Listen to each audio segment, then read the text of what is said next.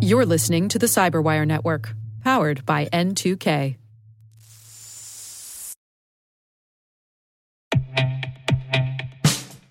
And now, a message from Cyberbit. Mastering cybersecurity is like mastering a sport. You build muscle memory through rigorous practice, then you train as a team to foster cohesion while operating under pressure. Like athletes, cybersecurity professionals thrive on hands on simulation. But traditional courses, certifications, and open source labs won't build you a winning team. You need Cyberbit. Cyberbit offers a hyper realistic simulation environment for your SOC, IR, and C suite to refine your skills, all using the market leading SIEMs, EDRs, firewalls, and WAFs they use every day. Cyberbit is offering Cyberwire listeners a free live fire exercise. Sign up your team now at cyberbit.com slash cyberwire.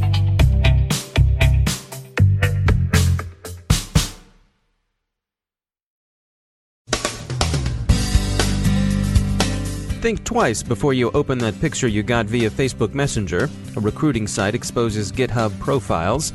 Investigation of credential abuse in the 3 Mobile upgrade fraud continues.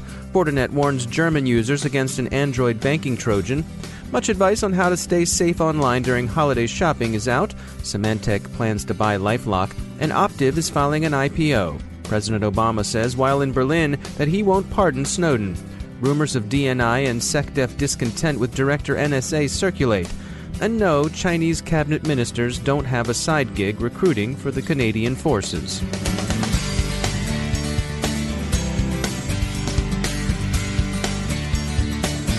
I'm Dave Bittner in Baltimore with your CyberWire summary for Monday, November 21st, 2016.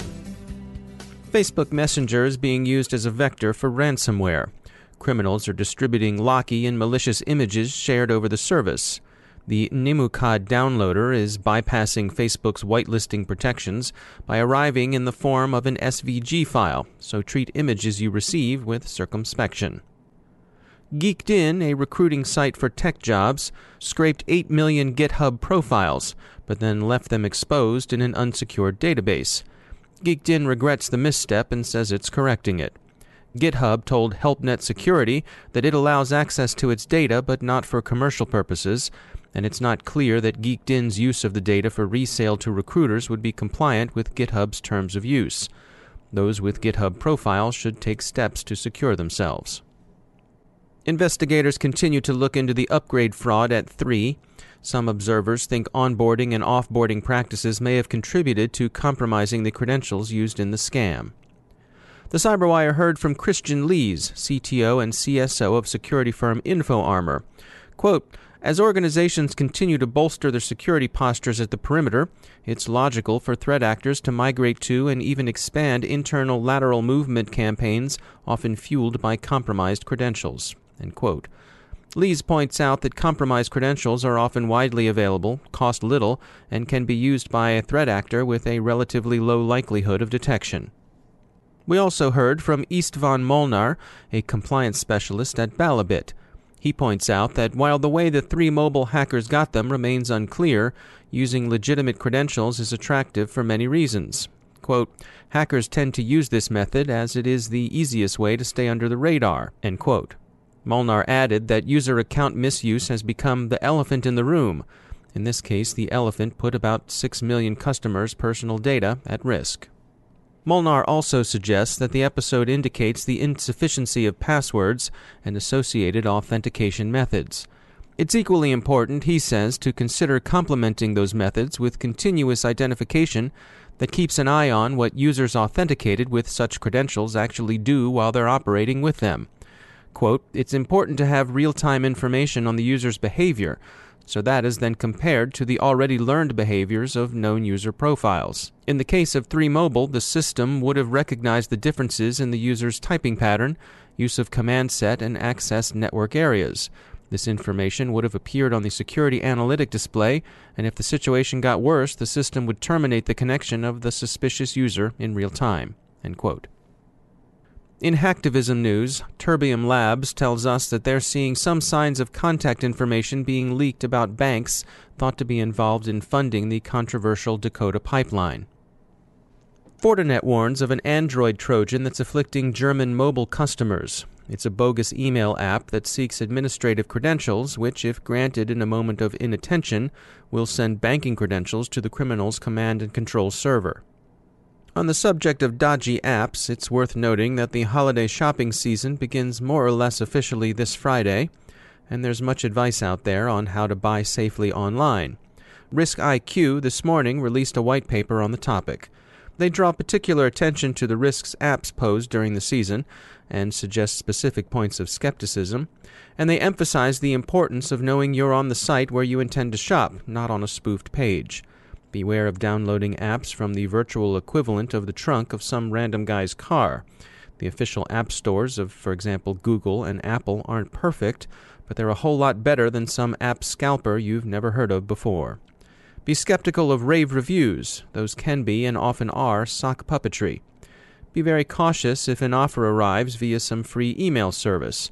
And as always, bad spelling, sloppy grammar, malapropisms, and loose syntactic control should warn you off, when there are more of those, that is, than usual. In industry news, Symantec indeed is ready to acquire identity protection shop Lifelock for $2.3 billion security company Optiv is moving forward with its plan to go public in an IPO. President Obama, wrapping up his European farewell tour, told Der Spiegel that he can't pardon NSA leaker and current Moscow resident Edward Snowden on the grounds that Snowden has so far declined to face the music in a U.S. court.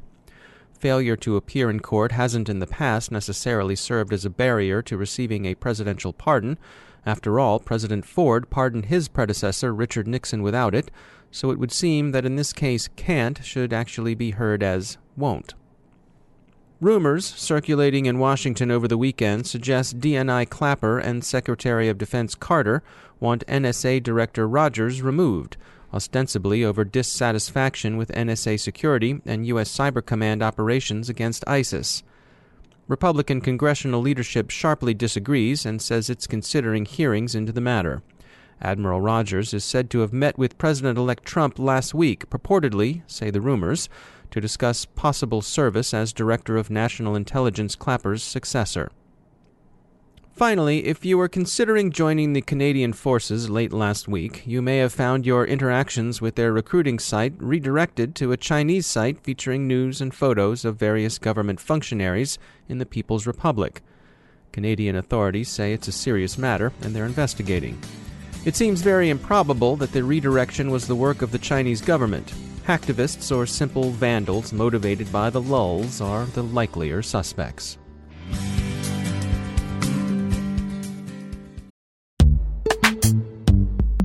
Every day, your IAM tech debt grows. Your multi generational services struggle to work together. Building an identity fabric can fix this. It makes all your identity tooling stronger and allows you to connect any app to any service you want to use with zero coding, zero maintenance, and zero app downtime. Strata's identity orchestration platform separates the identity logic from your applications so you can optimize existing IAM tools and manage them in a single control plane. Now, every vendor, standard, and architecture work together. In short, building your identity fabric means you can secure your non standard apps, keep your complex access policies, retire outdated IDPs, and modernize in record time. So build your fabric with Strata Identity and get rid of tech debt for good. Visit strata.io slash cyberwire, share your identity priorities, and receive a pair of AirPods Pro. Offer valid for organizations over 5,000 employees. Connect today at strata.io slash cyberwire.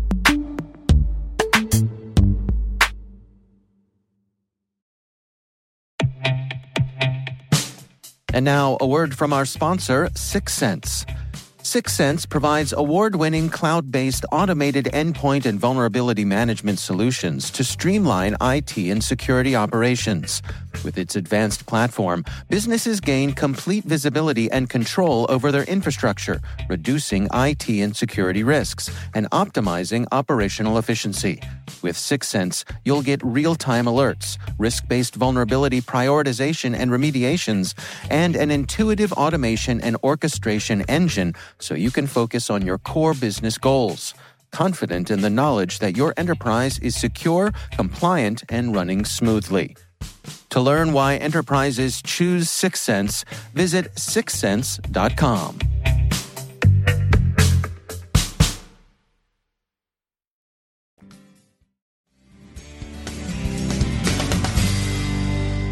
Joining me once again is Marcus Rauschecker. He's the Cybersecurity Program Manager at the University of Maryland Center for Health and Homeland Security. Uh, Marcus uh, saw a story come by recently that the, the feds are proposing voluntary automotive cybersecurity standards. Uh, what are the feds looking to do here when it comes to cybersecurity with our cars?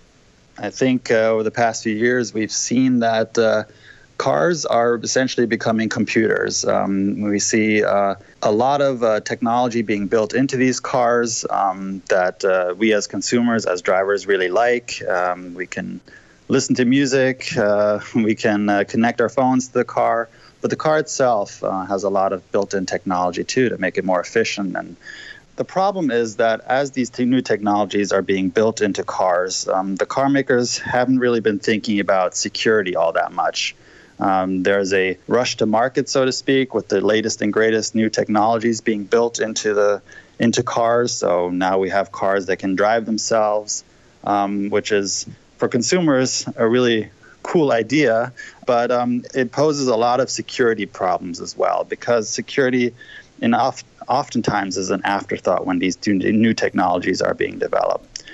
So the Department of Transportation National Highway Traffic Safety Administration recently came out with um, cybersecurity best practices for modern vehicles. Um, basically, these are guidelines that car makers should follow uh, when they are developing these new technologies that they're building into cars. Problem, of course, is that these are only guidelines, which means that car makers can choose to ignore them.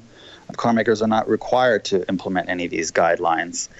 Uh, so that's where we are now. There's a certain recognition that cars are certainly vulnerable, the technology within cars are vulnerable, and that something needs to be done to increase security here and uh, stop any kind of cyber threat um, from actualizing itself against these vehicles, which of course could have dramatic consequences when we're thinking about cars going at top speeds. So, so these are voluntary guidelines. Why guidelines and not actual regulations? We've seen this approach over and over again where federal government is proposing guidelines rather than passing reg- regulations or or passing laws to uh, actually force any kind of security measures to be implemented. And I think the it gets down to a very core belief here, which is that regulations are generally and laws are generally opposed by industry because they're seen as stifling innovation, as being burdensome, um, as imp- as instituting significant costs on a developer of technologies. The idea is that we don't really want to stifle that in- innovation, right? We want that those new technologies to come on the market. Uh, certainly, consumers want new technologies, and the industry itself wants to be able to not be burdened by all these um, additional regulations. Um, so, this is the approach that is often taken by um, the federal government, where best practices are recommended or guidelines are recommended, but no actual regulation or laws adopted yet. So I guess then, if the guidelines prove in the long term to not be uh, sufficient, then that's when perhaps regulations are explored. Yeah, I think that's true. I think um, you know the hope is that manufacturers will implement the guidelines um, to make their uh, technologies more secure. But if that doesn't end up happening, and um, society sees a need for greater security measures, um, then I think at some point we will see actual regulations or um, laws being passed that will mandate the implementation of additional security measures. All right, we'll keep an eye on it. Marcus Rauschecker, thanks for joining us.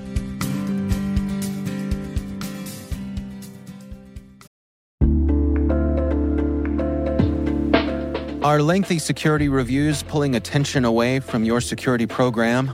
With the largest network of trust centers, Vanta can help you streamline security reviews to win customer trust, save time, and close deals fast.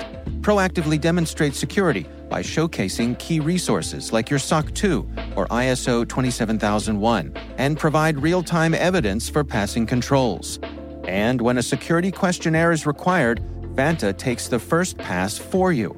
Visit vanta.com slash cyber to take a self-serve tour. That's vanta.com slash cyber.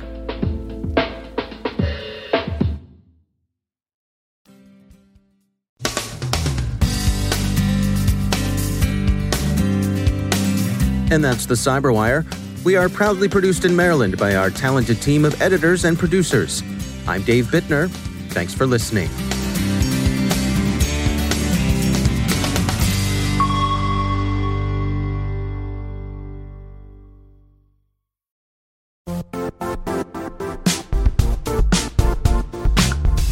And now, a word from our sponsor, Zscaler, the leader in cloud security. Cyber attackers are using AI in creative ways to compromise users and breach organizations. In a security landscape where you must fight AI with AI, the best AI protection comes from having the best data. Zscaler has extended its zero trust architecture with powerful AI engines that are trained and tuned by 500 trillion daily signals. Learn more about Zscaler Zero Trust Plus AI to prevent ransomware and AI attacks. Experience your world secured. Visit zscaler.com slash zero trust AI.